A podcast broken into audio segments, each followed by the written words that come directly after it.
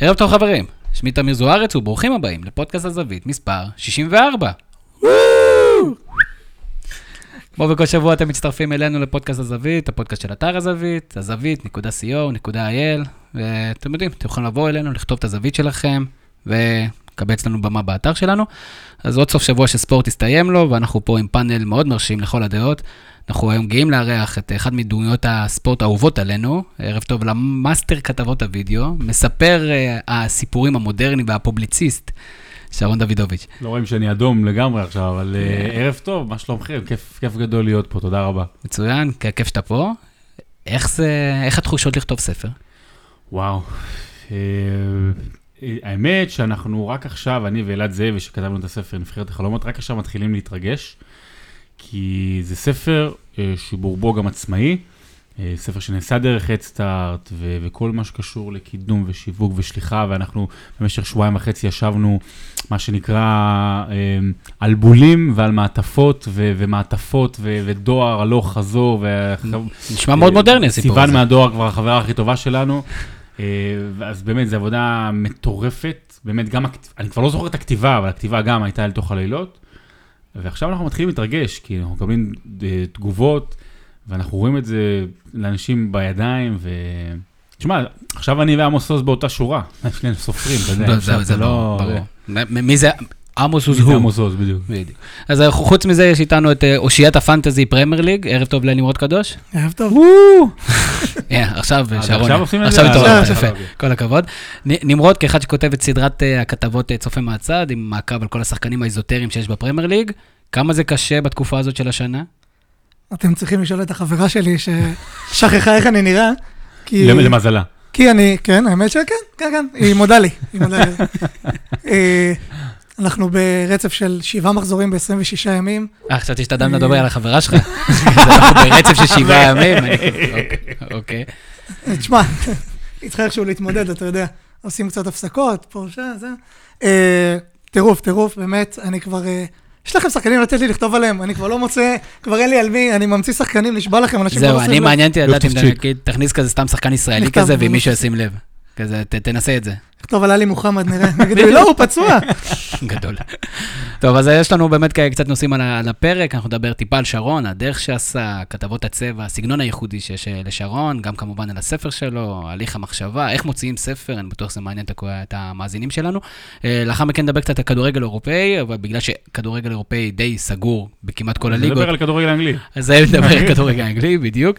וחוץ מזה נדבר קצת על NBA, שזה גם כמובן מתחבר לספר, אה, קצת על הליגה עד עכשיו, התופעות המעניינות, ה rookies, מה החולשות של הליגה, טיפה, מה, איך, איך, איך אפשר לשפר את, את ליגת ה-NBA, אם בכלל.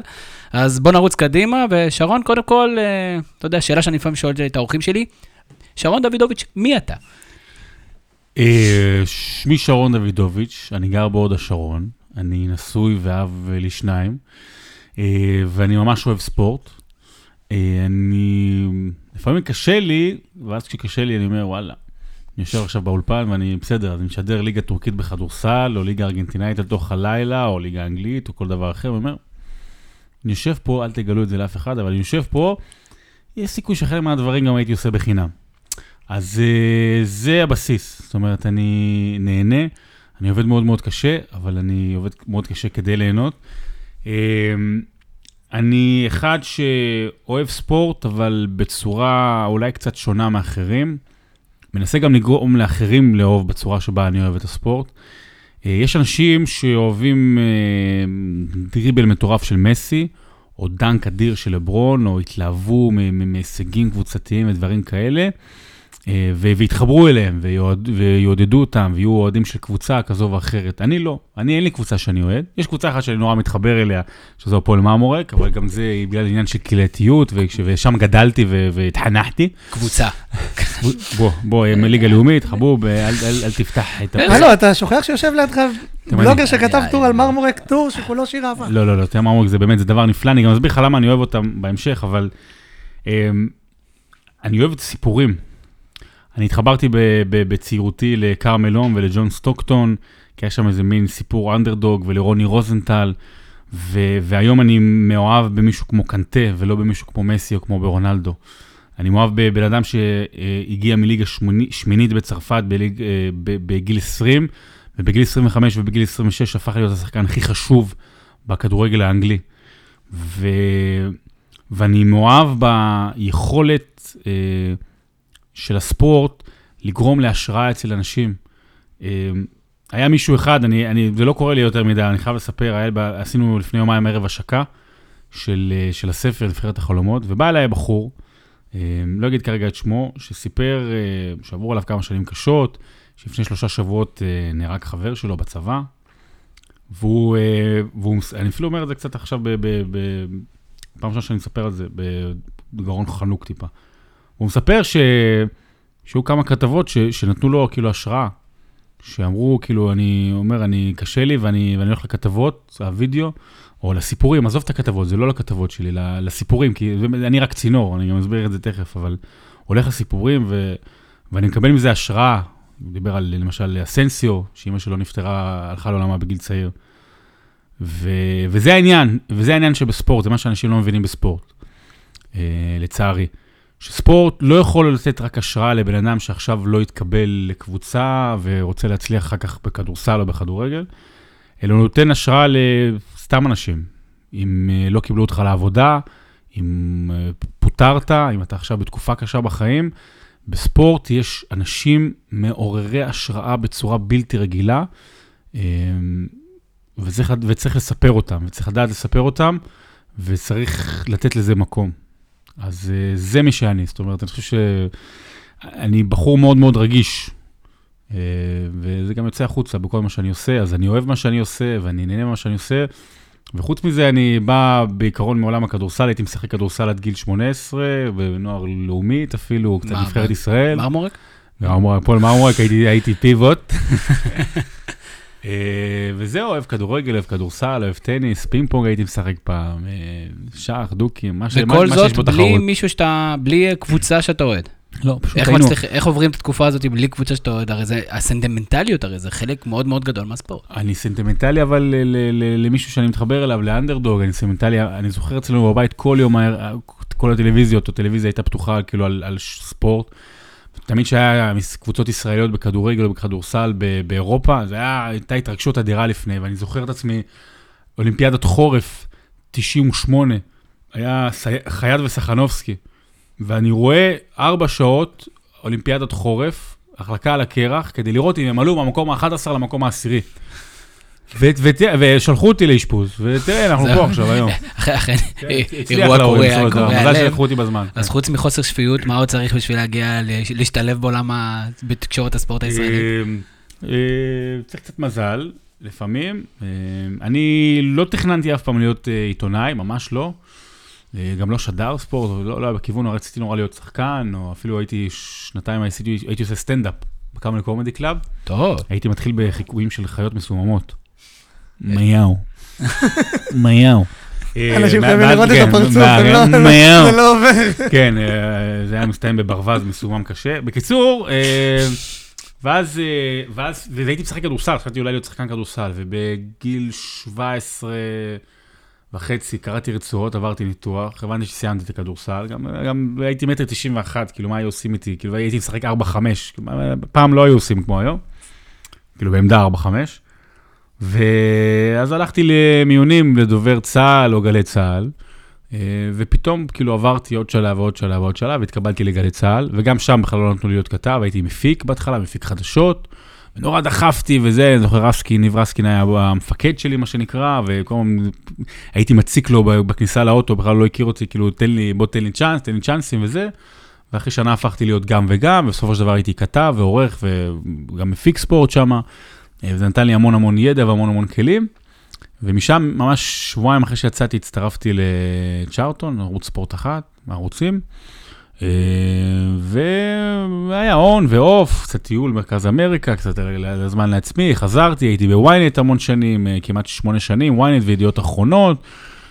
בדרך גם לערוך תוכניות בערוץ 2, ליליות, כל מיני דברים, ואני עדיין בספורט אחד, ושמח וגאה להיות במקום שפשוט, אתה יודע, אני עובד ארבעה, חמישה ערבים בשבוע, אבל אני משדר ספורט, זה כאילו, זה כיף. כן, כן, אנחנו לא נרחם עליך. לא, לא, בסדר, לא לא, חושב. בשום שלב, גם אם היום שידרת את הפועל ירושלים בכדורסל, עד- עדיין לא נרחם עליך. קבר אותם סופית, מה שנקרא. בדיוק, הלכת לוודא. אני קצת אה, רגשן הערב, מה קרה לי? אני אה, זה. האווירה לא, לא, הזו, האווירה. הזו והאוכל לא, קדוש והשתייה. עושה לי את זה, כן, אני איתך. אתה לא הראשון שאומר את זה, שתדע. ואיך החלטת שאתה רוצה לכתוב ספר? אוקיי, ככה, אמ, אחרי היורו של 2016, שהייתה שם עבודה מטורפת, גם הגשתי קצת, וכתבות, ובאמת, זה היה, אני, אני חייב, בן אדם שחייב כל הזמן עשייה, ושיהיה משהו מעניין, ובגלל זה אשתי לא אוהבת אותי. אמ, ומה שקרה זה שנמרוד עופרן מוואלה הוציא ספר שנקרא מגרש השדים. והספר בעצם הוא אסופת סיפורים שהוא כתב בוואלה, עוד כמה דברים, אבל אסופת סיפורים, כאילו, לקח טורים, הרחיב קצת וזה, ועשה מזה ספר מאוד מרשים, מאוד יפה. ואז אמרתי, "יואי, אני גם כתבתי הרבה דברים, בוא נעשה מזה גם ספר מהדברים באינטרנט. למה, סתם, מה, נעשה איזה 10-15 אלף שקל, כאילו, אני יודע. מה. אני אני שמח שאתה לא כן, מסתיר. בדיוק, כן. אתה לא, לא, לא, לא, לא, לא, לא, אני רק אומר שזה לא, לא, לא, לא משנה, כאילו, זה מה שחשבתי, אני זוכר, זו המחשבה הראשונה, כאילו, יאללה, בוא נעשה. ברור לך שזה, כן. כל מה שאתה אומר אחרי זה ייחתך, וזה המשפט שלנו. תודה רבה על הכותרת, שרון. אה, כן, יש לנו את זה, יש לנו את זה. לא, לא, לא, לא, לא. רגע, רגע, אני בתור אספר. אתה יודע, אני אספר, אחר כך אני אספר לך מחירים, זה לא, לא, לא, באמת לא עושים היום ספר בשביל כסף, באמת, באמת, באמת, בטח לא שווה לא את הזמן ולא את ההשקעה, לא חשוב. בסדר, אני אומר לך, זה ייחתך, זה בוא לא משנה נחתך. יופי. אני אומר לך. בתור זה שמימן במימון המונים, אני חושב שאולי הייתי צריך להשקיע בביטקוין. אני לא יודע, במקום בשרון. בקיצור, אז אמרתי, יאללה, בוא נעשה, על מה כתבתי הכי הרבה? על MBA. אז בוא נעשה משהו מעניין. אז הייתי עושה במשך שלוש שנים, שזה היה הפרויקט הכי גדול שעשיתי מבחינת כתיבה עד הספר הנוכחי, אה, שנקרא דירוג העוצמה. במשך אה, שנתיים, שלוש, במיוחד בקיצים, אבל גם בין לבין, אה, סדרת כתבות שנקרא דירוג העוצמה, שקורה מעשרת הרכזים הכי גדולים בהיסטוריה, והסנטרים, ו- וההופעות היחיד הכי גדולות, והגמרים, ובאמת זה היה כיף וטירוף, ומלא תגובות, כמו שלא קיבלתי בחיים שלי, וטוקבקים, ובאמת זה היה נהדר, נהדר, נהדר. איפה וגם- זה עלה? בוויינט, בוויינט כמובן זה עלה. אמרתי בוא נעשה את זה, ואז אמרתי מה אני אעשה כאילו זה לא, זה כל אחד היה רק 200 מילה, זה לא רציני. בוא נעשה, אה, קראתי ספר שנקרא The Book of Basketball של אה, אה, ביל סימונס. ביל סימונס זה כתב ESPN, אה, היה לשעבר, אה, כתב ה-NBA הכי מפורסם בעולם, הוא עשה ספר עצום, זה 900 עמוד, משהו כזה, שגם בתוכו יש 100 גדולים בכל הזמנים, זה ספר שיצא ב-2009. אמרתי יאללה, בוא נעשה איזה גרסה בעברית. אמרתי 100 הכי גדולים זה המון, 100 זה המון. בוא נעשה 50. 50 הכי גדולים בכל הזמנים, אני אתחיל לכתוב על בוב קוזי ועל, ועל בוב פטיט ועל ביל שרמן, שחייבים להיכנס, כי אתה יודע, חבר'ה משנות ה-50, מי ראה אותם, אני יודע מה, מה להמציא דברים מהוויקיפדיה, סבבה. ואז אמרתי ככה, אנחנו ב-2016, עד שיצא הספר 2017, דור, מה זה דור? דור זה 25 שנה. ו-2017, 25 שנה אחורה, זה 1992. ו-1992 זו השנה החשובה ביותר בתולדות הכדורסל. זו שנה שקרו בה שלושה דברים. אחד, מג'יק ולארי ברט פרשו, זאת אומרת שתם עידן של מי שהציל את הכדורסל. אחרי זה מייקל ג'ורדן השתלט סופית על עולם הכדורסל, זכה פעם ראשונה בהיסטוריה בכל התארים, MVP, MVP גמר, אליפות ומדליה אולימפית אה, זהב. וכמובן נבחרת החלומות של ארה"ב של 92 של ברצלונה, שהיא לא רק נבחרת הכדורסל הכי טובה בכל הזמנים, אלא אה, סגל הספורט הכי חשוב שהיה בכל הזמנים. כי זה סגל ספורט ששינה את ההיסטוריה של הספורט, זה שינה איך תופסים ספורט, אה, תרבות פופולרית של ספורט, זה הפך את ברצלונה 92 לאולימפיאדה הכי גדולה בכל הזמנים ועוד ועוד ועוד. ואמרתי, יאללה, בוא נעשה 50 הכי גדולים בדור האחרון. ונכנסתי לתהליך, הייתי ככה, אמרתי כבר, בחרתי שחקנים, ואמרתי בוא נאסוף טורים שכתבתי, חלק אחרים נכתוב.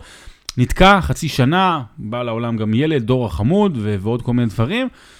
וכשזה תקוע לגמרי, ניסיתי עם אלעד זאבי מהארץ, שגם חבר וגם גר קרוב, ושזה נוח, וגם הוא, הוא בדיוק מה שאני רוצה, והוא הוא נורא מתאים לי ונורא דומה לי במובן הזה של, הוא סטורי טלר. היום, אפרופו ב- ב- בכתיבת ספורט ו- ואיך שמסקרים ספורט, יש המון המון דרכים לספר ספורט. אפשר במספרים ובנתונים ובסטטיסטיקות ובמערכים ואסטרטגיות, במיוחד ב-NBA דרך אגב, עושים את זה מלא מלא מספרים שבאמת אני לא מבין בהם כל כך. וזה חטא. חטא שהוא קל להישאב אליו ולפעמים טועים. אז אנחנו כאן בספר הזה רק מספרים סיפורים. ואלעד זאבי הוא בדיוק כזה.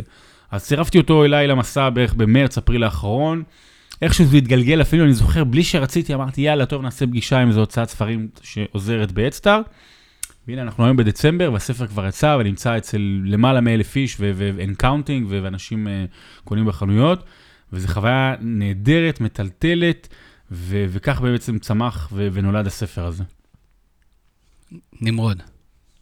כן, תראה- איזה- תשוקה. יש לספורט. ככה זה נראה.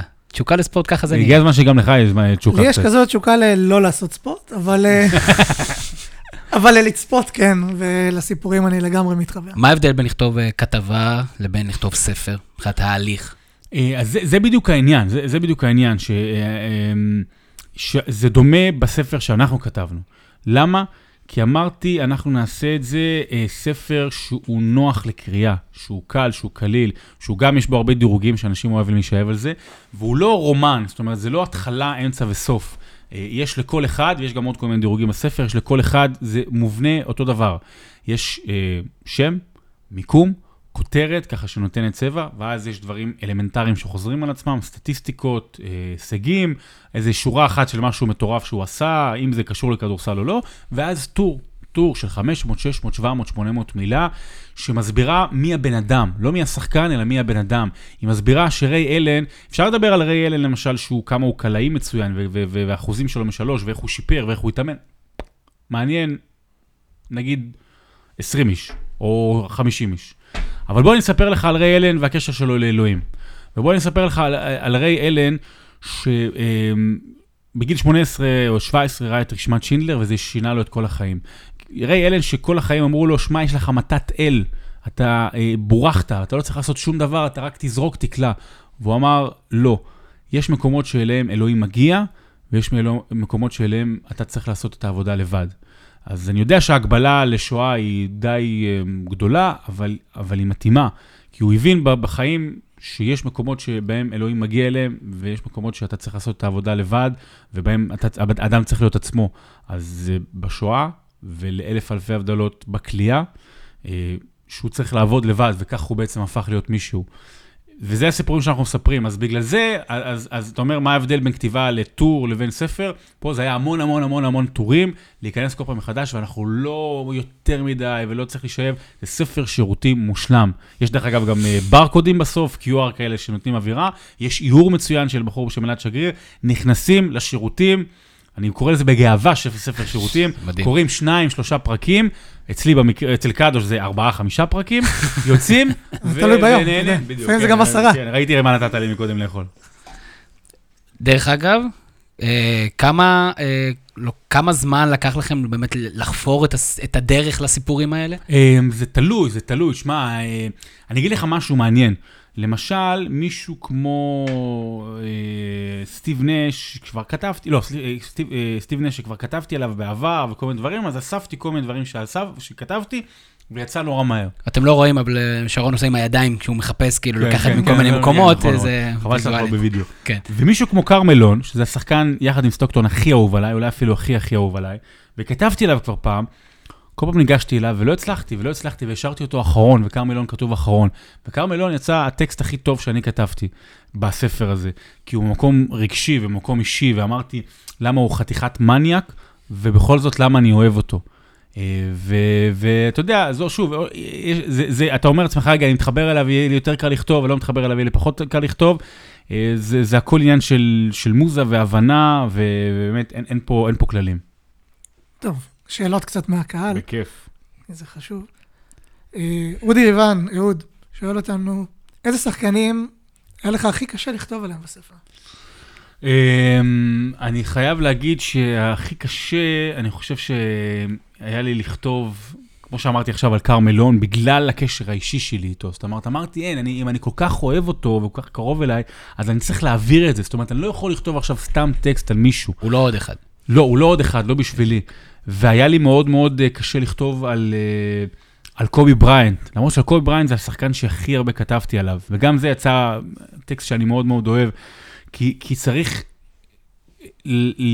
לבוא לשחקן כזה, כשאתה מסכם לו את החיים, ואתה יודע כמה אנשים אוהבים אותו, והוא לא סתם נמצא אה, כדמות הבולטת ביותר בכריכה. צריך לבוא לזה ביראת כבוד, וכל מילה וכל, וכל אלמנט בכתיבה הוא חשוב מאוד, אז דווקא הגדולים יותר, זה היה הכי קשה.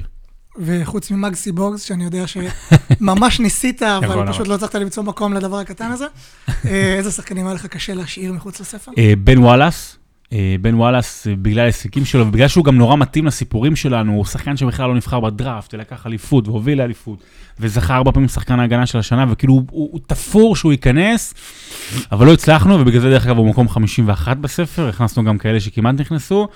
אה, ו- ונורא רצינו להכניס אה, כאילו סיפורים, אנשים שמעניינים, אז עשינו לזה מקום נפרד של אה, חבר'ה ראו- ראויים לאזכור, שחשוב להזכיר, אה, ונתנו להם את הביטוי, כמו למשל ג'ייסון וויליאמס, ווייט שוקולד, שהוא גם לא, לא בטוח שהוא בכלל במאה הגדולים בדור האחרון, אבל צריך לספר את הסיפור שלו. אז אה, טים דנקן בסוף לא נכנס, אמרת רק סיפורים מעניינים. בדיוק. טים דנקן, תקרא ותחזור אליי.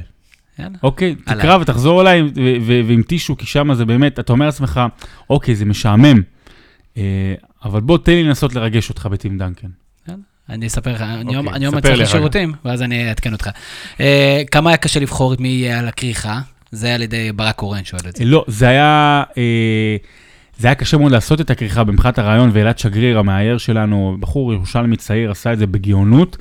אה, רצינו, ש... בהתחלה המקורי היה מייקל ג'ורדן לבד, גדול, ואז אולי שלושה מתחתיו. ידענו, ידענו מי השלושה של הדור הנוכחי שייכנסו, שזה קובי, לברון, קרי, ידענו שקובי צריך לקבל יותר מקום בגלל האהדה שלו, אבל אמרנו איך מייקל אה, ישולב, וזה יצא בצורה גאונית, שבאמת השלושה המשמעותיים ביותר בדור האחרון, כשאני אומר דור האחרון, למה זה משמעותי? כי הם, הם, הם 10 ו-15 ו-20 שנה קובי בריינט, ומייקל עבור דור נבחרת החלומות הוא בסך הכל 6-7 שנים, אבל הוא הכי גדול.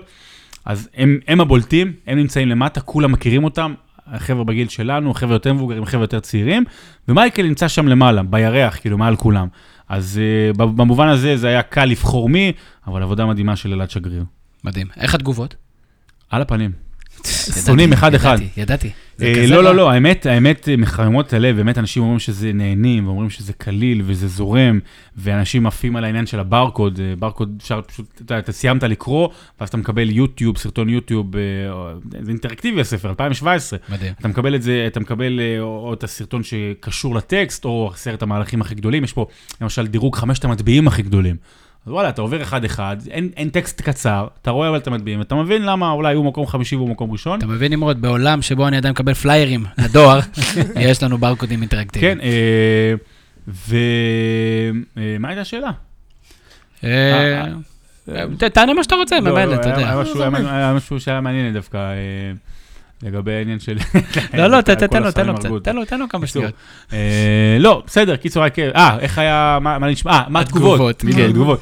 אז קליל מה נשמע? זורם, כן? אה, קליל זורם, אה, וזה, ויש יש כאלה שחולקים על דירוגים כאלה ואחרים, אבל זה מה שפחדנו נורא מה- מהביקורת על הדירוגים, אבל אני שמח לבשר שגם כשאלה שמתעצבנים על הדירוג, אומרים, בסדר, הבנו את הקטע, הכל בסדר, זה כתוב, זה- זה זה ספר טוב, אני אנחנו לא חושב שגם כועסים. קהל של NBA הוא קהל ברובו, קהל אינטליגנט, שאוהב גם כן לקיים את הדיונים האלה, זאת אומרת, זה... כן, אבל זה, הקהל הרחב של ה-NBA אוהב לקיים את הדיונים האלה, הקהל הארדקור, אה, מה שנקרא העכברים, יכולים להיות מאוד מאוד עצבניים ומאוד כועסים, ולהכניס אותך למשרפות, ובאים עם קלשונים באמצע הלילה, לא אה, דברים יפה, כאלה. יפה. סך הכל פרופורציונלי. כן, כן, היה, אתמול אם תגובה. אתה רוצה ככה משהו, אתה יודע, לסכן את החיים שלך, לך לערב של עכברי NBA ותזרוק כזה, טוב, מי יותר טוב, קובי או לברון? ותלך. ותבדוק. אני רוצה לראות מה קורה לך. מה היה לך? מה זה? אתה כזה כמו בסאוט פארק כזה, שאומרים כזה, בדיוק. תודה, תודה נמרוד. כן. אמרתי להכניס, כן, אוקיי. אה, אה, כמה, אתה יודע, כשאתה מגיע להפקה, הוצאת אה, ספרים, הוצאת ספרים, איזו הוצאה עזרה לכם? אז אני אגיד לך? כזה דבר, אפרופו הוצאת ספרים. הוצאת ספרים שהוציא אותנו, עזרה לנו להוציא, זה הוצאת ספרי ניב, מקום מושלם דרך אגב להוצאה ל-Headstart. אה, אבל זו הוצאה, מה שנקרא, העבודה בינינו זה שאנחנו, מה שנקרא, משלמים על עבודה, על ההפקה, על הדפסה, על, על ארגון מקור, אבל בסופו של דבר הספר עכשיו הוא שלנו, ועכשיו אנחנו זה שצריכים להפיץ אותו וכל השאר. אה, הלכתי פעם אחת, או שהרעיון היה, מה שנקרא, לא בשל, להוצאת ספרים, לא חשוב שמות, ואמרתי את הרעיון, גם שם בפגישה הזאת גם היה רעיון לשם, דרך אגב, נבחרת החלומות. ואמרתי, אני רוצה לעשות ככה, 50 הכי גדולים בדור האחרון, ולמה להסביר, ואז אמרו, תשמע, נשמע נחמד, אנחנו מכירים את הטקסטים שלך, גם אחלה, הכל טוב ויפה, אבל בוא נעשה גם, אה, תחשוב איך אתה מביא את זה לקהל הישראלי, ודירוג עשרת הישראלים הכי גדולים, ואולי שלושת שליש ספר שיהיה על עומרי כספי, וכל מיני דברים כאלה, כאילו להפוך את זה למשהו שהוא קצת דומה לספרים שיצאו כזה על ברסלונה ומסי ודברים כאלה שהם אחלה, אבל יותר מותאמים, גם אתה רואה מבחינת הטקסט, לבני נוער וחבר'ה יותר צעירים. ואז באותו רגע לא. המשכתי לחפש הוצאות ספרים. אמרתי, יש את הדבר הנפלא הזה שנקרא אדסטארט. בוא נעשה ספר שלנו, עם הרעיון שלנו. אנחנו, גם אני וגם אלעד, אנחנו לא מתיימרים לכתוב גבוה. אני לא מתיימר, אני, אני בטוח שרוב מי שקרא את הספר מבין בהם ביותר ממני. אני אומר את זה ב- בשיא הכנות. זאת אומרת, מבין יותר מספרים וכל מיני שמות ופנטזי וכל מיני שטויות כאלה. אבל אנחנו כותבים בגובה העיניים, אנחנו, לא, אנחנו מנסים לספר סיפור ולא לספר סיפור כדורסל. נראה לי משפט יפה. אוקיי. ובתור מי שחי במדינת ישראל, ואנחנו יודעים שתרבות הספורט פה היא לא בשמיים, איפה אתה רואה את המקום של אה, ספרי ספורט בישראל? אה, הולך וגדל ומתעצם. שמע, לפני יומיים עשינו ערב השקה, עוד פעם, בקידום עצמאי, ובסך הכל פייסבוק, דברים כאלה, היה גם משחק של NBA. מקום בתל אביב, באמצע השבוע, באו כמעט 250 איש. זה היה באמת אחד הערבים המרגשים בחיי מאז החתונה, אפילו יותר מרגש מהחתונה. בסדר, אשתי לא שומעת. זה לא- בדיוק, בדיוק. אבל אנחנו נדאג שהיא תשמע. אנחנו נדאג אה, להעביר את. החלקים הרלוונטיים אנחנו נדאג שהיא תשמע. כן, כבר עובד על זה. אבל תשמע, יש השנה, יש מהפכה השנה, מהפכונת, היה מועדון של גרינוולד, ומהכדורגלנים הגדולים של אביעד פורילס וספוביץ' עם אה, זהבי, והנה עכשיו זה יוצא גם, אז ארבעה ספרים משמעותיים השנה. אה, ו- ולכו ותכתבו, אז אה, תשמע, אני עוד יכול להגיד לך מהוצאות ספרים שקשה להם עם ספרי ספורט, גם הגדולים, זה- זה עד גבול מסוים, אבל אנחנו נעבור להפוך לרב-מכר, מה זאת אומרת? לפחות איזה 400 ימכרו. יפה. אה, אבל חוץ מ... רגע, לפני שאנחנו נסגור את הנושא של הספר, איפה אפשר למצוא את הספר? אפשר למצוא אותו בכל החנויות המובחרות, אה, סטימצקי, אה, צומת ספרים, וגם אה, בלינק לרכישה, אה, שאני מקווה שתשימו בפוסט אה, הנ"ל, וגם אצלי בעמוד. אתה אמרת לנו שאם לא- אנחנו לא שמים אתה לא מגיע. עכשיו אתה פתאום נכון. אה, משאיר לנו את זה כאופציה. יפה. אה, אה, אה, כן, אז אה, אפשר את זה שם, זה יישלח עד הבית אליכם. אלעד, דרך אגב, באמת עוטף נהדר, צריך לראות איך הוא שם את המעטפה עם אה. חשבתי שאתה אומר שאלעד. מסיע את זה. לא, לא, לא, לא, לא, לא, כי כשהוא אומר מגיע עד אליכם הביתה, אליי הוא הגיע אנחנו- אישית, אנחנו עד הבית. אנחנו עשינו גם משלוח אישי, אתה יודע, באזור ידו שרון, הרצליה וזה, כאילו... אני אמרתי לעצמי, יאללה, איזה- זוהרים הם חיי הסופרים. אתה יודע, אני יושב ב-12 בלילה, לוקח... בואו אני אגיד לכם, מה אני אגיד לכם מה צריך לעשות כדי לשלוח ספר, אוקיי? ככה, לוקחים ספר, לוקחים מעטפה, שמים ספר בתוך המעטפה. עכשיו, אני שם, בודק באקסל מה הכתובת, מה הכל וזה, לפני זה הדבקנו את השם נמען ושם המען. אוקיי, אחרי זה אני מכסה את זה מהאקסל לראות ששלחנו. אוקיי, מכניסים, סוגרים את המעטפה. אחרי זה שמים ככה, שמים את שתי המדבקות ששמנו, שמים מדבקת מעקב על המעטפה, שמים מדבקה קטנה של המספר מעקב בדף נפרד, רושמים את השם, אחרי זה שמים בול יקר של 11.40 שקל, אחרי זה בול קטן של 3.20, ואז לוקחים את זה ומביאים לדואר, ואז שם משלמים. ו- וכך 800 ספרים. ואז אתה יודע, ואתה אומר לעצמי, כאילו, ואז אשת- אשתך שואלת אותך, אתה יודע איך קוראים לילדה, אתה יודע איך קוראים לילד? ואתה אומר, מה? וזהו. כן, זה גם. סיכון מקצועי, אתה יודע. עצה לכל מי שמתכנן להוציא ספר ב-Headstart, תהיו רווקים. או, אוקיי. מי מי שראה סיינפלד יודע שללקק כל כך הרבה מעטפות זה... יכול להיות זה מאוד. מקצועי ככה כל קשה. הזמן, עשינו ליקוק, אני אני מלקק בולים ואני... זה תלוי איזה בולים אתה מלקק, אתה יודע. זה לא... כל אחד והבולים שלו. בדיוק. אה, שוב תודה, נמרוד. זה לינק רכישה בקיצור, אה, לינק רכישה. אנחנו נשים כמובן. יוצא, אנחנו אה, שמחים לשלוח, שלא תבינו נכון, שמחים לשלוח כמה שיותר מעטפות, אנחנו כבר מורגלים, הכל טוב. תרכישו. נראה לי כזה מרגש, אתה יודע, לעטוף את הספר שלך ולשלוח למישהו שאשכרה שילם על זה, זה- מדהים. כן, חוץ מליקדוש. כן, זה נכון. אז המון המון בהצלחה עם הספר. אבל חוץ מזה, אתה- ידוע באמת כתבות התוכן המרתקות והמאוד ארבעה מאוד פופולריות. ובאמת מה מעניין אותי, ואתה יודע, מעניין גם את הגולשים שלנו, כי קיבלנו לא מעט שאלות בנושא, אה, איך עושים כתבת אה, צבע, איך עושים כתבת תוכן, וידאו שתהיה כל כך מעניינת. האמת שזה רק, אנשים לא מבינים שזה, אה, אה, עזוב אותי, אבל זה הרבה יותר קשה, אה, אמא שלי מתקשרת לענות לה עכשיו באמצע הפודקאסט. אה, פחות נגיד. בקיצור, אה, אני, אה, זה מאוד מאוד קשה לעשות כתבת וידאו מבחינת השעות וה, והעבודה. אה, כתבת וידאו, בואו אני אספר לכם איך עובדת כתבת וידאו. אה, אני יוש... אוקיי. אני בערך עובד על זה, יודע, אני כבר מיומן יותר, אז חמש, שש שעות בבית, לא, סליחה, ארבע, חמש שעות על, על... שעתיים שלוש על מציאת חומרים, עוד שעה, שעה וחצי על כתיבת הטקסט, ואז בכתבות שלא מסתדר לפעמים, יכול להיות חצי שעה, שעה על, על מוזיקות. בבית. אתה הרסת לי עכשיו עוד שאלה, אבל בסדר, תמשיך. בסדר. כן. אחרי זה, בזמן הזה, עוד לפני, אתה שולח אה, דרישת חומרים למפיק, לה- להפקה, שזה בחור שניים. והם עובדים על זה כמה שעות, הם מורידים חומרים ומביאים חומרים, קדוש זוכר את זה גם מימיו.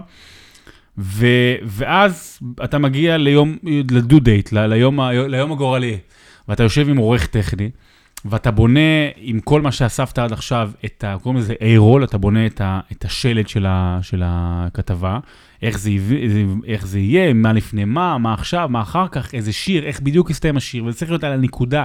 באמת, כל, תחשבו, כל פיפס של, של, של איך נכנס בסוף המוזיקה, זה יכול להיות 20 דקות, חצי שעה עבודה של עורך טכני. ואז ב- כבר יש משל מסוים שאין לך מה לעשות, והעורך טכני עובד על הכתבה 8-9 שעות, לפעמים 10 שעות. בקיצור, כתבת וידאו של 5 דקות שאתם רואים בטלוויזיה, עובדים עליה כשלושה ארבעה אנשים, בזמן מצטבר של בין 25 ל-30 שעות.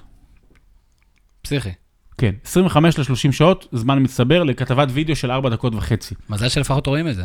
כן, אני איפה רואים חושב? שמישהו שנגיד פחות מצליח. לא, לא, אי אפשר, לא, זה גם, זה, עוד פעם, זה, כי, כתב, כי כתבת טלוויזיה זה לא דומה לשום דבר אחר, במובן הזה, שזה מאוד מאוד קש, מאוד מאוד אה, סזיפי לביצוע. אה, אז זה קודם כל בצד הטכני. אז איך עושים כתבת וידאו? אה, יותר חשוב, בניגוד ב, לטקסטים ודברים כאלה, הרבה יותר חשוב, ההבנה שלך, או ההבנה שלך, או הידע שלך, הוא פרט שולי אפילו, הייתי אומר. למה? כי זה חשוב לא מה אתה יודע, אלא מה יש לך. מה זאת אומרת מה יש לך? אתה רוצה להעביר מסר, אתה רוצה להגיד משהו, אם, אם אין לך אותו מצולם, אם אין לך אותו במישהו שאומר את זה במסיבת עיתונאים, אם אין לך מישהו שמעביר את הטקסט, אם אין לך את התמונה, אז זה לא יעבוד. אתה חייב שיהיה לך משהו שרואים אותו בעיניים, או משהו ששומעים אותו באוזניים, ואפשר להראות. כי אה, זה, זה, זה, זה, זה מדיום שהוא אה, לעיניים ולאוזניים. ואתה לא יכול, אה, אני לא, אתה, אני אוהב נורא קצב בכתבות, משפט ואז יש משהו, גול, או, או קוראים לזה סינק, או סאונדאפ, זה, ביטויים, אה, ביטויים מהעולם. אתה חייב כל פעם, אתה חייב שיהיה לך המון המון אה, תוכן. שממנו ממנו אתה משחק, אתה לא יכול להגיד עכשיו שלושה, ארבעה, חמישה משפטים סתם ככה, וזה יעבור, כי זה, אנשים ישתעממו מזה. אתה חייב שיהיה לך המון תוכן. זה קודם כל חשוב, זה הכי חשוב. אחר כך אתה רוצה להגיד משהו, ואתה רוצה להגיד משהו, אז זה, זה יכול להיות גם משפט וחצי. אתה צריך פשוט רק להוביל את הדרך לשם, כאילו אתה צריך, אני עשיתי כתבה לפני לא מזמן על מנצ'סטר סיטי ופפ גוורדיולה, אז החלק הקל זה לספר על מה הם עושים, ועל המספרים שלהם, ואת מי הם קנו, וזה, ומה אמרו עליהם, ותראו, אמרו להם שהוא ככה, וזה החלק הקל. והחלק הקשה זה לנסות להעביר את המסר שלך, ומה רציתי להגיד המסר? רציתי, היה לי משפט בראש, שלחתי כתבה. פפ גוורדיולה הוא קורבן של עצמו. של, מה זה אומר? קורבן של הציפיות שהוא יצר. זה משפט אחד שרציתי להכניס לכל הכתבה. ואז אתה בונה את כל התהליך, שהסוף, הפינאלה, המרגש וזה, שהוא קורבן של עצמו, והוא, לא יכול להיות, הוא לא יכול להיות כמו קלאודיו רניירי, שמגיח לפעם אחת ועושה דברים גדולים, אתה יודע, בלתי נשכחים וזה, ואז נעלם, והוא לא יכול להיות דייגו סימאונה שחי ממחמאות, והכל טוב ויפה, ופעם בכמה שנים לזכות, אבל כולם יואו, איך אתה עושה דברים מכאלה דברים, והוא גם לא יכול להיות מוריניו, שרק זוכה בתארים. פפ גוורדיולה חייב להיות הכל ביחד, הוא חייב להיות כל הזמן עם הישגים, וכל הזמן עם כדורגל מטורף, הוא יכול לזכות בהכל, וזה לא יהיה כדורגל מטורף, אז יבואו אליו בטענות. וזה... וזה הבעיה של פפ גוורדיולה, וזה הבעיה של הביקורת נגדו, ו- ו- ומוצדקת, לא מוצדקת, זה לא משנה. אז אתה בונה את כל הכתבה לקראת המשפט וחצי שבסך הכל אתה רוצה להגיד, ואחרי זה יש את הידע, וכמובן להגיד שזה, אבל באמת, שזה כתבת וידאו, אה, מבחינת מידע ולהעביר מידע, זה הכי פחות מכל דברים אחרים. אתה לא צריך לספר את המובן מאליו, אלא לנסות לתת למישהו שמכיר, מישהו שלא מכיר, נקודה אחרת לחשוב עליה. אותי שכנעת. אה, אני, בוא, יש לי עוד שאלה של אחד הגולשים, אופק שדה, הוא אומר, איך אתה ניגש לכתבה חדשה? מאיפה אתה מעביר ראיון כל פעם? הוא גם מוסיף, מותיר רושם אדיר על מי שצופה בו, ואז הוא גם מוסיף, מה שכבר ענית, למען השם, איך אתה מוצא את השיר המושלם לכל כתבה? נתחיל מהסוף? תתחיל מהסוף, כי זה, אוקיי. אתה יודע. אה, כי זה בסוף. אה, אני מת על מוזיקה. אני, מוזיקה מרגשת אותי ברמות, כאילו, אה, אני קצת פריג, הייתי, הייתי, עשיתי פעם קצת תקליטנות של דיסק און קי, זה נקרא שרווה שרב ישראלי. בתקופות מאוד מאוד משעמות של החיים שלי הייתי עושה גם דירוגים. אפרופו דירוג 50, הייתי עושה בבית, לא יודע, לא משנה, אפילו אני מצטער שאני מספר את זה, הייתי עושה דירוג 100 שירים שאני הכי אוהב, 100 שירים שאני הכי אוהב בעברית. לא, תגיד, אתה גם עושה מדי פעם כזה טופ 10 של דברים שאתה אוהב אצל אשתך? או שזה פחות נגיד קורה? אני אמצא 10. בקיצור, אה, כן, היא לא שומעת, אמרנו. אה, אני יושב באוטו. ועושה שאזאם לכל משהו שנשמע לי מוזיקה טובה, או מילים טובות, אני יכול להגיד לך את זה כבר עכשיו. אני אתן לכם ספוילר, לא ספוילר, אני אתן לכם... אה, זה. אני לא יודע אם, אם אני אעשה, אני לא עשיתי אף פעם כתבה על מסי. אם אני אעשה השנה כתבה על מסי, אולי למונדיאל, לא, לא יודע אם זה, אם יצא, אנחנו עוד לא, עוד לא יודעים מי עושה את המונדיאל, יש לי כבר שיר סיום. אוקיי, אני כבר יודע מה יהיה הסיום והמשפט סיום בכתבה שאני אעשה על מסי. שיר שיצא לא מזמן, לא חשוב מה, אני יודע. אתה מבין? אז יש דברים שאתה אומר, יש, יש, יש שירים שאתה שומע אותם, חדשים, ישנים, ואתה אומר, זה, עכשיו אני שומר אותו, אני שומר אותו בצד. אה, הספוילר לא היה שאתה הולך לספר לנו איזה שיר זה? לא, לא הבנתי. לא, לא, לא, לא, בגלל זה תיקנתי, לא ספוילר, אלא מקדמה וטיזר, כן. זהו, בדיוק. אוקיי. אה, אז שירים זה הדבר, שירים, אמרתי לך 25 שעות עבודה על אה, כתבה, בסופו של דבר, 50 אחוז, לדעתי, זה, זה, זה, זה מוזיקה. לא רק שיר סיום, אלא גם לפני. אני מאוד מאוד אוהב בכתבות אה, יוצר שנקרא אה, קייגו. חבר'ה, מי שמכיר את הכתבות יודע. היה לא מזמן בארץ. היה לא מזמן בארץ, ולא הלכתי כי אני זקן, וכאילו, באמת, אני רציתי ללכת, כי מי הוא בכלל? רציתי ללכת להופעה, לא, הוא מדהים, אני, כל שיר שיוצא זה דבר מדהים, ו- והייתי, בכל, והייתי בהופעה, ולא רציתי ללכת להופעה, אבל אז אמרתי, זה כאילו, זה מסיבה. כאילו, מסיבה הייתי במיליונים הקודם, כאילו, אז מה, מה יש לי ללכת? אה, חברים גם, אז אין לי מה לעשות. מה לעשות, כשיש לך לשדר ליגה טורקית שנייה, כן, אז... כן. בקיצור... אם אשתך תשמע את הפודקאסט, גם בית לא יהיה לך. אה, ואני אגיד, המוזיקות שלו, רק המוזיקה, המנגינה, היא מושלמת לכתבה, היא נותנת לך קצב, כאילו, היא נותנת לך איזושהי תחושה של משהו שקורה, וזה יושב טוב על המוזיקה. אין מוזיקה שיושבת טוב, סליחה, על התמונה, זה הדבר הכי מרגש שאני והעורך הטכני, כשאנחנו יושבים באולפן, ופתאום מוזיקה מתיישב, מתיישבת בול על הטיימינג או על התמונה, זה הדבר הכי טוב שיש, אז 50% מכתבה זה מוזיקה. אה, ואני מאוד מאוד אוהב, יש לי, יש לי איזה 20 ג'יגה של, של מוזיקות אצלי במחשב, אז זה, זה, זה לגבי המוזיקה. אה, ולגבי איך ניגשים לכתבה, אה, כמו שאמרתי, קודם כל, אני מתחיל קודם כל מבניית החומר. ואני הולך ליוטיוב, ואני, או מדברים שיש לנו בערוץ, ואני פשוט עובר, שעה, שעתיים, עובר כל הדברים הרלוונטיים. תמיד אני מחפש אה, פפ גורדיולה, פפ גורדיולה עם הסטרלינג, פפ גורדיולה אה, funny, פפ גורדיולה press conference, כאילו ככה, ואז עובר דברים רלוונטיים. פפ גורדיולה pundits, pundits זה פרשנים, כאילו, אומר, אני יודע, אני כבר יודע לאן ללכת. אה, ואחרי זה, אני עובר שוב על הכל. אני, מתמל... אני בודק, אני שומע הכל. אני, יש עשר דקות של יוטיוב, רעיון עם פעול גדול, אני שומע את כל עשר דקות, אני מתמלל מה שחשוב, מוציא מזה את הדברים הרלוונטיים, מסמן לעצמי בבולד, מה שנקרא, מה חשוב, מה לא. ואז אני ניגש לכתבה, אני רואה עם מה אני עובד, ואז אני מתחיל לבנות, אני אומר, אוקיי, זה פה עכשיו אני אשים גול, פה אני אשים עכשיו uh, מסיבת עיתונאים, פה אני אשים uh, uh, תשובה לרעיון, אני... יצירה. בונה את זה, ואז שלושה, שלוש, ארבע טיוטות, מקצץ קצת, זה, צריך, זה גם צריך להיות קצר, אי אפשר, אי אפשר להפריז במילים, באמת, המילים זה החלק הכי פחות חשוב בכתבה בסופו של דבר, רק מילים ספציפיות חשובות. אה, ואז ניגשים לעבודה, באמת לעורך טכני, ביחד, מציבים את זה כשלד ומתחילים לבנות. יש בעיות של אה, זכויות יוצרים? אה, כן, זאת אומרת, בטלוויזיה אתה חייב אה, דברים שיש לך, אז בפרמייר ליג, יש לנו הרבה דברים של פרמייר ליג, ואם אנחנו לוקחים דברים אה, מערוצים אחרים, אז אנחנו מבקשים רשות, מערוץ הספורט, מקשת, כל מיני, אתה חייב לבקש, אתה חייב לבקש אישור, אנחנו מאוד, יש כאלה שלא עושים את זה, אנחנו כמובן זה, וגם משלמים לאקו"ם על שירים, אני אסור לי להשתמש בשירים שלא נמצאים באקו"ם, כי אנחנו משלמים פר חודש. אה, זהו, ואסור, כמו שאנחנו לא רוצים שיגנבו לנו את החומרים, אה, גם אחרים לא יגנבו. משפט יפה מאוד.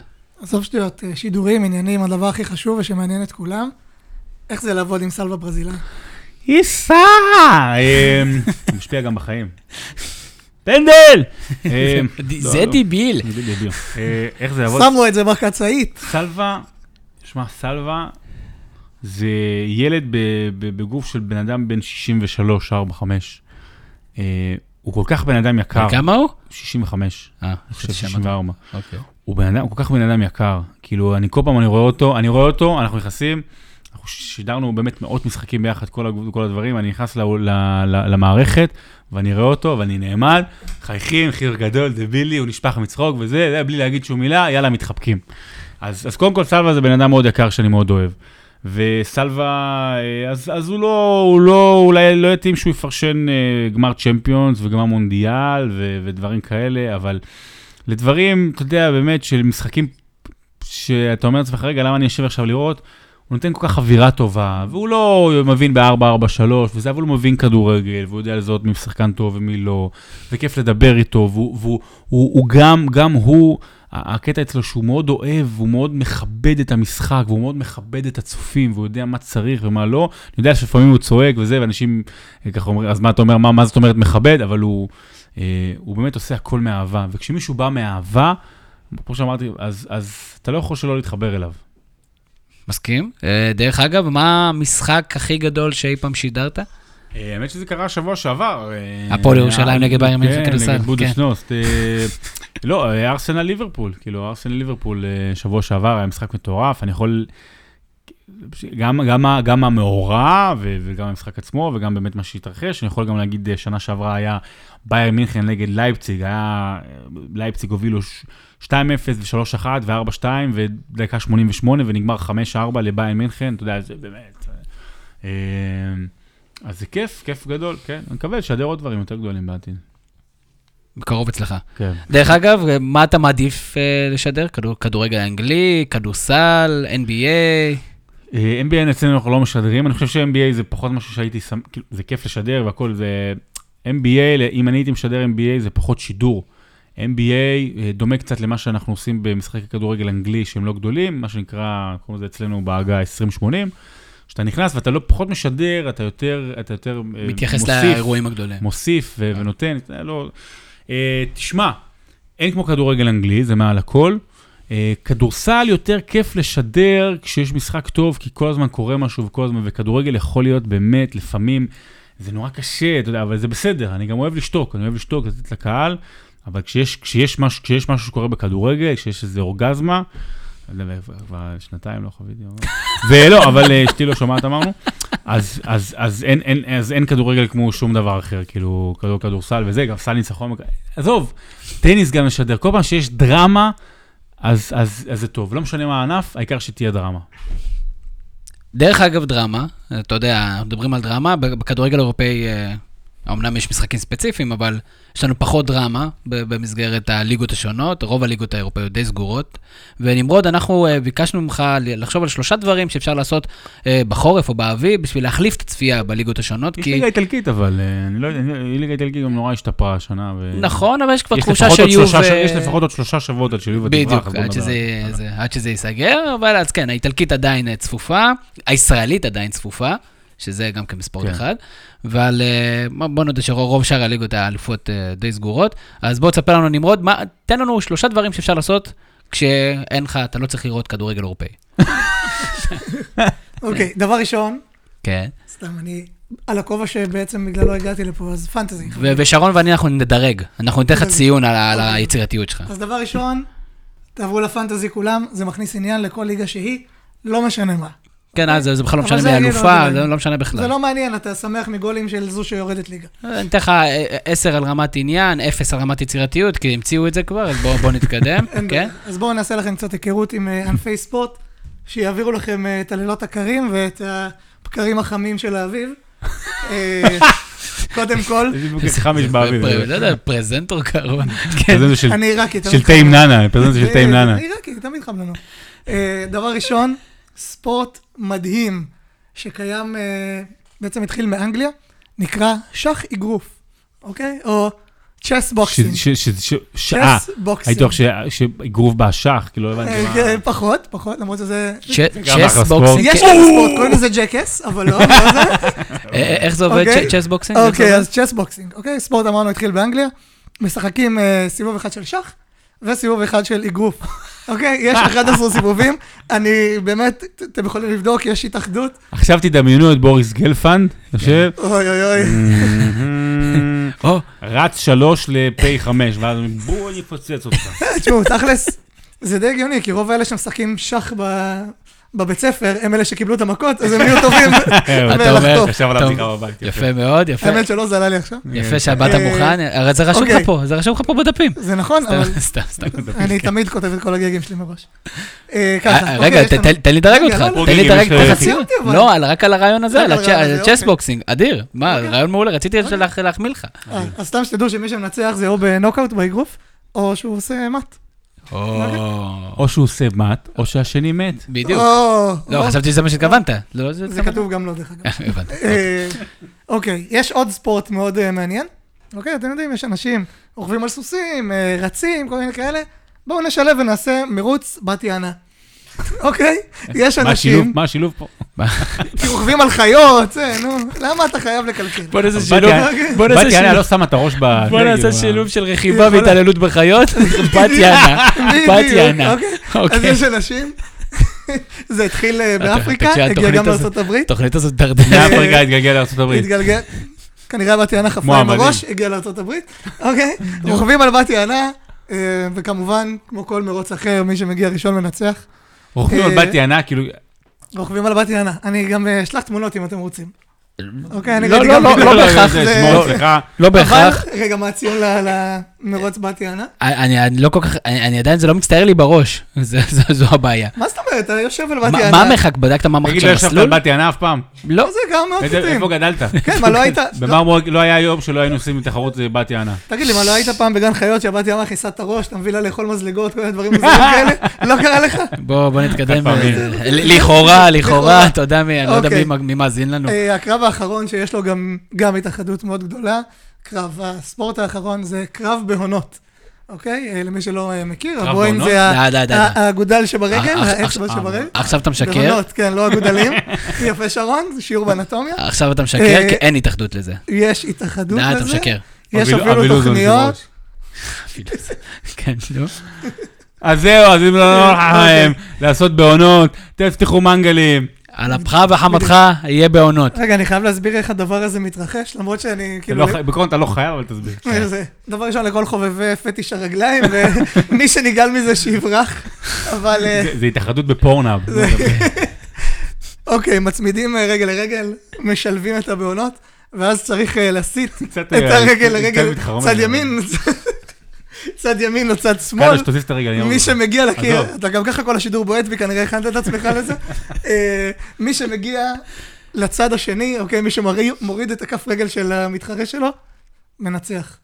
אה, וגם לזה, דרך אגב, חפשו ביוטיוב, יש אה, תחרויות אדירות. אין לך ברקוד לדבר הזה? זה- בוא, בוא. יש דברים שלא. שמים על ברקוד. טוב, נו, בסדר. שרון, יש לך משהו להוסיף ל... יש לי משהו? לגרוע. או, אם אפשר את כל החמש דקות האחרונות. כן, זה- זה הנפלאות העריכה. לא לא בטוח שזה יופיע, אבל ת- תודה רבה תודה ל- רבה לנמרוד. שבאת והלכת. באמת כל הכבוד. תודה רבה, אתה מוזמן לצאת. ואם נדבר ברצינות, אה, יאללה, ביי. איך קרה, שרון, לדעתך, שהליגות כל כך סגורות? אמ, אה, זה- האמת שזה לא טוב כל כך, זה גם לא כל כך מצחיק, זה... הפערים ב- ב- ב- ב- בכדורגל העולמי הולכים ומתרחבים באמת, ל- אתה יודע, אנחנו נמצאים פה בער- בערב, מקליטים שליברפול, קבוצה שבעיקרון לא אמור להיות לה הרבה כסף, אלא אם תמכור את קוטיניו ב-150 מיליון בקיץ הקרוב. רכשה את וירג'יל ון דייק, שהוא בלם, ועם עם שם של דייק, כאילו, ב-75 מיליון פאונד, שזה, שהוא נהדר. כאילו, זה, הוא מעולה, אבל הוא עדיין, אני לא מדבר על הכסף, בלי קשר הוא הימור, אתה יודע, יש להם עוד דברים, יש להם עוד דברים שצריכים לשפר, אבל... אה, יובנטוס באיטליה, למרות שהליגה משתפרת, ביירן, ברצלונה ריאל, אנגליה, אנגליה המקום היחידי שזה משתנה כל שנה, יכול להיות שסיטי תהיה עכשיו שנתיים מצוינת, אבל זה ישתנה בגלל העניין של הזכויות שידור. שיש כסף לכולם. מ- יש, יש כסף לכולם בסופו של דבר, וזה זה משתנה. אה, אבל זה, אנחנו הולכים למקום לא טוב, וליגת אלופות זה ליגה סגורה, של, אתה יודע, שלושת רבעי עונה לא מעניינת בכלל. אה, כיף לראות, אבל כל הגלקטיקוס האלה למיניהם, באמת שכל, יש צוואר בקבוק שכל הגדולים באמת מתקבצים לכדי 8, 9, 10 קבוצות, אה, וזה מבאס, וזה מבאס, תכלס, אני מודה שזה מבאס. נמרוד, תאיר את עיניי, למה בכל זאת שווה לראות אה, כדורגל אה, אירופאי עד סוף השנה? תשמעו, דבר ראשון, יש את ליגת אלופות, וכבר בשמינית הגמר יש לנו כמה משחקים מאוד מאוד מעניינים. אה, אני מסכים עם שרון שזה זה קצת מבאס שכל הליגות הולכות למין מקום כזה, שכל הכוכבים מתקבצים בשתיים, שלוש קבוצות, אה, ואתה לא מוצא את עצמך מתעניין במשחקים אחרים. אה, אבל אני מאוד מקווה שזה יתחיל להשתנות. כי כן, יש תמיד את הסיפורים, וכן, לראות קבוצה כמו ברנלי בליגה האנגלית, שנותנת עונה מדהימה, ולראות את השתיים-שתיים שהם עשו נגד יונייטד ממש במחזור האחרון, זה פשוט, אלה דברים שכן מושכים אותך וכן יגרמו לך לראות את המשחקים. אה, לא תמיד חייבים אה, להסתכל רק על מרוץ האליפות, יש עוד הרבה מאוד סיפורים מאוד מעניינים. לא, לא, לגמרי, אני, אני עוד פעם, אני לא, לא אובייקטיבי כי אני משדר את הליגה, אבל, אה, אבל באמת שיש בליגה האנגלית, שוב, תמיד יש בה עניין, כי, כי זה ליגה של כיף לראות, והאווירה, ואני בטוח שאתם מדברים על זה הרבה, אבל זה בסדר, זה, אמרתי את זה מקודם, זה בסדר שהליגות גמורות, הכל בסדר, עדיין, נכון שבסופו של דבר העניין זה התחרות, אבל חפשו את הסיפורים, הם שם. לא, אז הקדמת אותי, רציתי לצטט אותך ולהגיד, ברוחו של שרון, הליגות סגורות, הסיפורים הם נצחיים. הופה. טוב, בואו נדבר קצת על NBA. אה, ליגת ה-NBA אה, עושה רושם, מתחילה יותר ויותר להיות מספרית. היא הרבה יותר חשוב הסטטיסטיקות. של השחקנים, כן. ובאמת ה-personal gain בר- ברמה הזאת, ופחות אה, אולי הקבוצתיות, ובאמת גם שם התחרותיות היא הולכת וקטנה. זה, זה, לשם אנחנו הולכים? אני מצטער- אני מצטער שאני מפריע, פעם ראשונה בחיים שאימא שלי שלחה לי אה, סמיילי.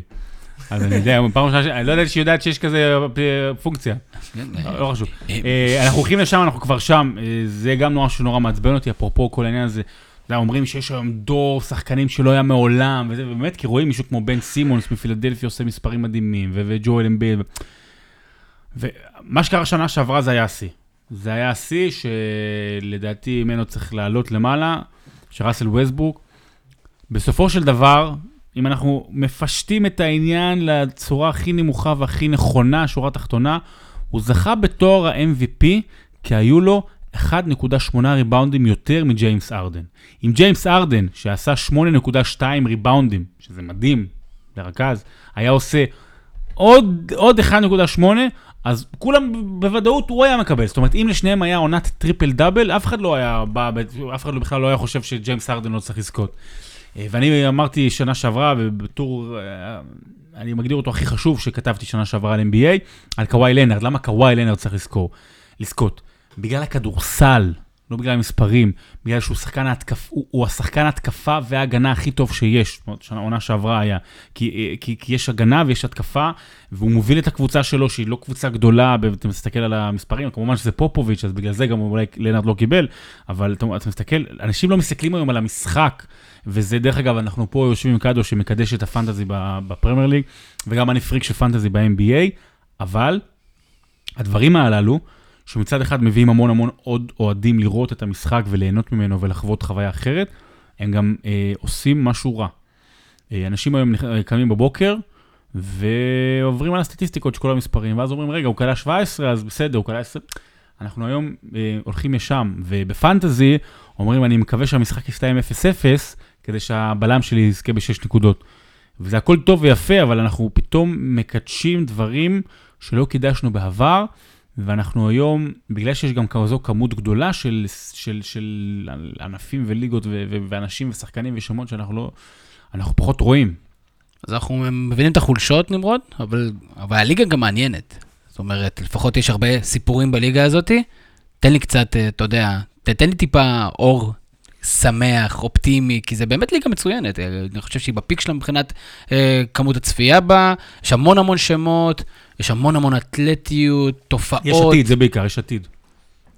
זה מעולה ששרון דיבר על העתיד, זה בדיוק מרים לי לנקודה שאני רציתי לדבר עליה, שזה מחזור אה, rookies. יש גם את שחקני השנה השנייה שהם אה, מפתיעים לטובה, כי בתור rookies לא, לא היה נראה שהרבה שחקנים משם יהיו בכלל שחקני רוטציה, ופתאום יש המון שחקנים להסתכל עליהם. אבל ה rookies העונה זה סיפור אה, מטורף, הרבה מעבר לשחקנים שדווקא חשבו שידברו עליהם, כי דווקא הבחירה הראשונה והשנייה, אחד אה, פצוע ולא רואים אותו בכלל, אחד די מסריח את הפרקט אה, בלייקרס, וכל הרדיפה אחרי סטטיסטיקות זה מתחבר מאוד לנקודה, כי יש בלייקרס שחקן, אוקיי, בשם קייל קוזמה. שחקן שהגיע כנספח לטרייד, בכלל לא הסתכלו עליו, rookie שנבחר מקום 27, אוקיי, על ידי הנטס. אף אחד לא חשב שיצא ממנו משהו, ואני מצאתי את עצמי קם בבוקר, הבן אדם הזה נותן 16 נקודות למשחק, שישה וחצי ריבאונדים למשחק, אוקיי, אסיסט וחצי, שחקן שכאילו באמת אף אחד לא חשב שיצא ממנו משהו, ואז הכתבה מדברת על זה שלונזו בול עשה אה, חמש בארבע קטגוריות שונות. זה לא מעניין, אוקיי? לונזו בול, סלחו לי, הוא זורק כמו... לא יודע, אני, אני כמו מישהו מפחד שמתעסק לראות. בבעונות. כן, כנראה, כנראה, יכול להיות שבזה הוא טוב.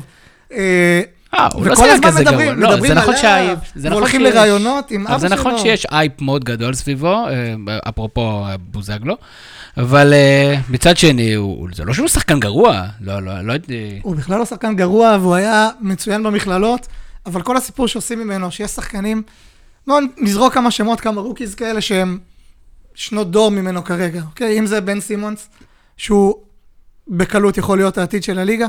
אה, ג'ייסון טייטום מבוסטון, כמובן, הבן אדם מפלצת בשני צידי המגרש. הוא שחקן חמישייה באחת הקבוצות הכי טובות בליגה. אם זה דונובן מיטשל ביוטה, שאף אחד לא שמע עליו ולא ידע. כלום, ופתאום הבן אדם בא ותופר משחקים של 40 נקודות.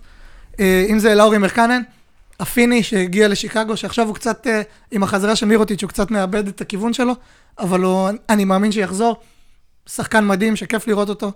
יש כל כך הרבה שחקנים טובים, לא צריך להתרכז בשני השמות שכולם ידעו והכירו לפני העונה הזו. אז הנה, לא נתרכז בהם. סבבה? סקירה מעולה. נרגעת? באמת. נרגעת? נרגעתי? בסדר. בוא נדבר על עומרי כספי. אוקיי, עומרי כספי. מה אתם רוצים לדעת? אתה יודע, איך קוראים לו, שם פרטי, שם משפחה, אה, דברים עומרי כאלה. כספי גדל ביבנה. עומרי כספי אמ, הגיע למנוחה והנחלה. אני עוד לא יודע מה יקרה בהמשך, יכול להיות שהוא ישחק פחות, יותר, דריימונד גרין יחזור לפורמה מלאה ועוד שחקנים. אה, גם יכול להיות שהוא ייפול, כאילו בגולדן סטייט, אי אפשר לדעת מה יקרה. נכון. אבל העניין הוא שהוא הגיע לסיטואציה מושלמת עבורו. הוא הגיע לסיטואציה מושלמת עבורו ועבור גולדן סטייט קודם כל. אה, הוא, הוא על, אני צריך לזכור על חוזה מינימום ל veteran, לשחקן ותיק, שזה קצת יותר מ-2 מיליון דולר, אז אנחנו לא צריכים לרחם עליו, אבל זה סכום מטורף. הוא, הוא, הוא, הוא, הוא תמיד היה underrated מבחינת השכר, תמיד הוא קיבל פחות ממה שהוא עשה. לפעמים הוא קיבל כמו שהוא עשה, אבל אה, הרבה פעמים הוא היה עושה דברים, ואנשים, יש שחקנים, באמת, דרעק מיט לעבער, אומרים ביידיש, כאילו שקיבלו פי שלושה וארבעה ממנו, אבל עוד פעם, זה עניין של סיטואציה. הרבה פעמים היה לו חוסר מזל בעונות אה, חוזה. כן, בדיוק שנה שעברה, שנה שעברה הוא היה אמור להיות, אה, כן, לעשות לעצמו חוזה, טוב. אה, דרך אגב, לפי מה שההתבטאויות שלו, הוא יכל לעשות חוזה יותר טוב, הוא פשוט בחר את הסיטואציה יותר נכונה. אני מאמין לו, אבל לפי מה שאני מבין, יודע, אולי, אתה יודע, מיליון שניים יותר, עוד פעם, שזה יפה, אבל זה לא, לא, לא, לא, לא, לא נראה לי, לפחות לא על פי מה שהיה. בכל מקרה, הוא הגיע לסיטואציה מושלמת עבורו כשחקן, במובן הזה שזו קבוצה שצריכה אנשים שיזוזו. כי הכדור זז כל הזמן, ומה שסן אנטוניו לימדה אותנו לפני כמה שנים עם פופוביץ', שזה לא שווה שום דבר אם הכדור זז והשחקנים לא זזים. אז פה, אז כספי זז, והוא פתאום הפך להיות נורא מעניין אה, מבחינת התזוזה שלו, ואיך הוא גורם לשומר שלהם, אה, גם שומר שלו להירדם, וללכת אה, לעשות אה, קאטים, מה שנקרא, חיתוכים לעבר הסל, אז הוא עושה את זה מאוד יפה. אבל uh, המספרים שלו, עוד פעם, אני, לא- המספרים שלו פחות מרשימים אותי, סליחה, פחות עושה לי המספרים שלו, פחות, יותר עושה לי העובדה שהוא שם, שהוא, שהוא שוב עושה את זה, שהוא יהיה שנה הבאה גרוע, ואז עוד שנתיים הוא יהיה בסדר, אתה יודע, אני, אני אומר את זה כי מבחינת איך, שהוא- איך שהוא עבר עד עכשיו. שהוא לגיטימי שם. שהוא, שהוא לגיט, לג'יט, שהוא survivor. ואנשים מסתכלים על NBA ואומרים בן סימונס ולברון ג'יימס וראו קובי בריינט ואת הספר הזה שיש בו 50 שחקנים הכי גדולים בדור האחרון ואנשים מפלצות וגם איורים של קומיקס. בעיקרון זה לא ה-NBA. זאת אומרת, זה ה-NBA שאנחנו אוהבים, אבל ה-NBA זה עומרי כספי. ה-NBA זה 300-400 שחקנים כמו עומרי כספי, שמחפשים את עצמם, שמחפשים הזדמנות, שפעם עולים, פעם יורדים, שהכל עניין של סיטואציות בחיים, והם בעצם שמים את הליגה הזו על הכתפיים, הם, הם מה שנקרא הפועלים השחורים של הליגה הזו. וזו הזדמנות טובה לישראל, זה מה שאנשים לא מבינים, בגלל זה גם יש את הכעס, אה, יותר מדי מסקרים אותו, פחות מדי, מקבל יותר מדי כותרות. מה שאנשים לא מבינים, שאצלנו הוא מקבל הרבה כותרות, כי, כי, הוא- כי הוא משלנו, ואני חושב שזה גם לגיטימי, אבל הוא לא אמור, כי הוא רק שחקן סולידי, אבל הוא, אנחנו מקבלים פה במה מול העיניים, מה זה בעצם אומר NBA, בתכלס. של אוסף של שחקנים משלימים, לצד אותם כוכבים ש- שדיברנו כן, עליהם. בדיוק. דרך אגב, אפרופו הזדמנות, נמרוד, לבוסטון השנה יכולה להדיח את קליבלנד מגמר המזרח? לא, לא.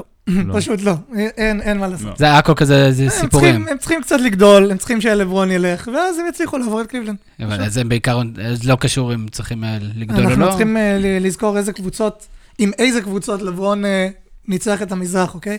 עם אילגאוסקס, שכאילו היה עם אה, חצי רגל בערך כבר בשלב הזה. אה, עם אה, כל מיני, מי זה היה שם? דלונטה דלונטה ווסט. לא, והיה גם, אם אני לא טועה, אריק סנואו. ו- אריק סנואו זה היה ממש בהתחלה. יש את זה גם בספר, האמת, על ההופעה שלו המטורפת ב-2007, כשהוא ניצח את אה, דיטרויט, כאילו, ב... ובעצם מוביל את אה, קליבלנד, זו הקבוצה כמעט כנראה הכי גרועה אי פעם שהגיעה לגמר. NBA, אה, אבל אה, אני יכול לתת פה הימור? מוזמן? הסיכויים גוברים מדי יום, ואני מאמין בזה, אפילו הייתי אומר כבר יותר מ-50 אחוז, מה שנקרא, צטט אותי, צלם אותי. שלברון הולך ללוס אנג'לס לא. לייקרס? גולדן סטייט לא תזכה השנה. אני אגיד למה. או, קודם כל אני אגיד מה יקרה. או שיוסטון תעיף אותה, או שיוסטון תכתוש אותה עד כדי כך שלקליבלנד יהיה יותר, קל מולה בגמר. כמו שהיה עם אוקלהומה בדיוק, לפני שנתיים? בדיוק. אבל אני אגיד לך למה גולדן סטייט לא. אה, הכי מדהים, עדיין הקבוצה הכי מדהימה, הכי טובה, אחת הגדולות בהיסטוריה, עדיין, עדיין, עדיין. אה, יש שם בעיה של פציעות, גם קרי, גם דורנט. שוב, אתה אומר לעצמך, בסדר, זה יעבור והכל, אבל אם, אם, אם יתחיל הפלייאוף ואחד נפצע, ואז פתאום אתה מפסיד יותר מדי משחקים מה שצריך, ואתה רואה, או, או אחד או שניים, כאילו, יש, יש שם, אה, הם, הם קלים לפציעות. שלשום הם ניצחו בלי קרי. בסדר, ולא, והפסידו נראה לי, לא... לא, לפני- הפסידו לא לפני זה כן, דנבר, לא. אבל אה, לא משנה. ריצה יפה. לא, לא, לא, הם עדיין מקום ראשון, כאילו, הכל בסדר, אני עדיין אומר מדהימים, אבל יש, אבל או, שוב, זה לא, זה עונה סדירה, הם עדיין לא התחילו את העונה, דרך אגב.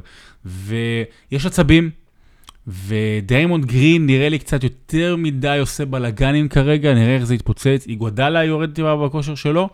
אני לא אומר שהם לא ייקחו, אני רק אומר שמדי יום מתחזקת אצלי התחושה שאם יוסט- יוסטון תהיה בריאה וקריס פול יהיה בריא והכל טוב ויפה, ושוב, אנחנו אה, לא, לא פציעות, היא הולכת לעשות חיים קשים לגולדן סטייט. או שהיא תנצח אותה, או שהיא תעזור לקליבלנד לנצח אותה בגמר.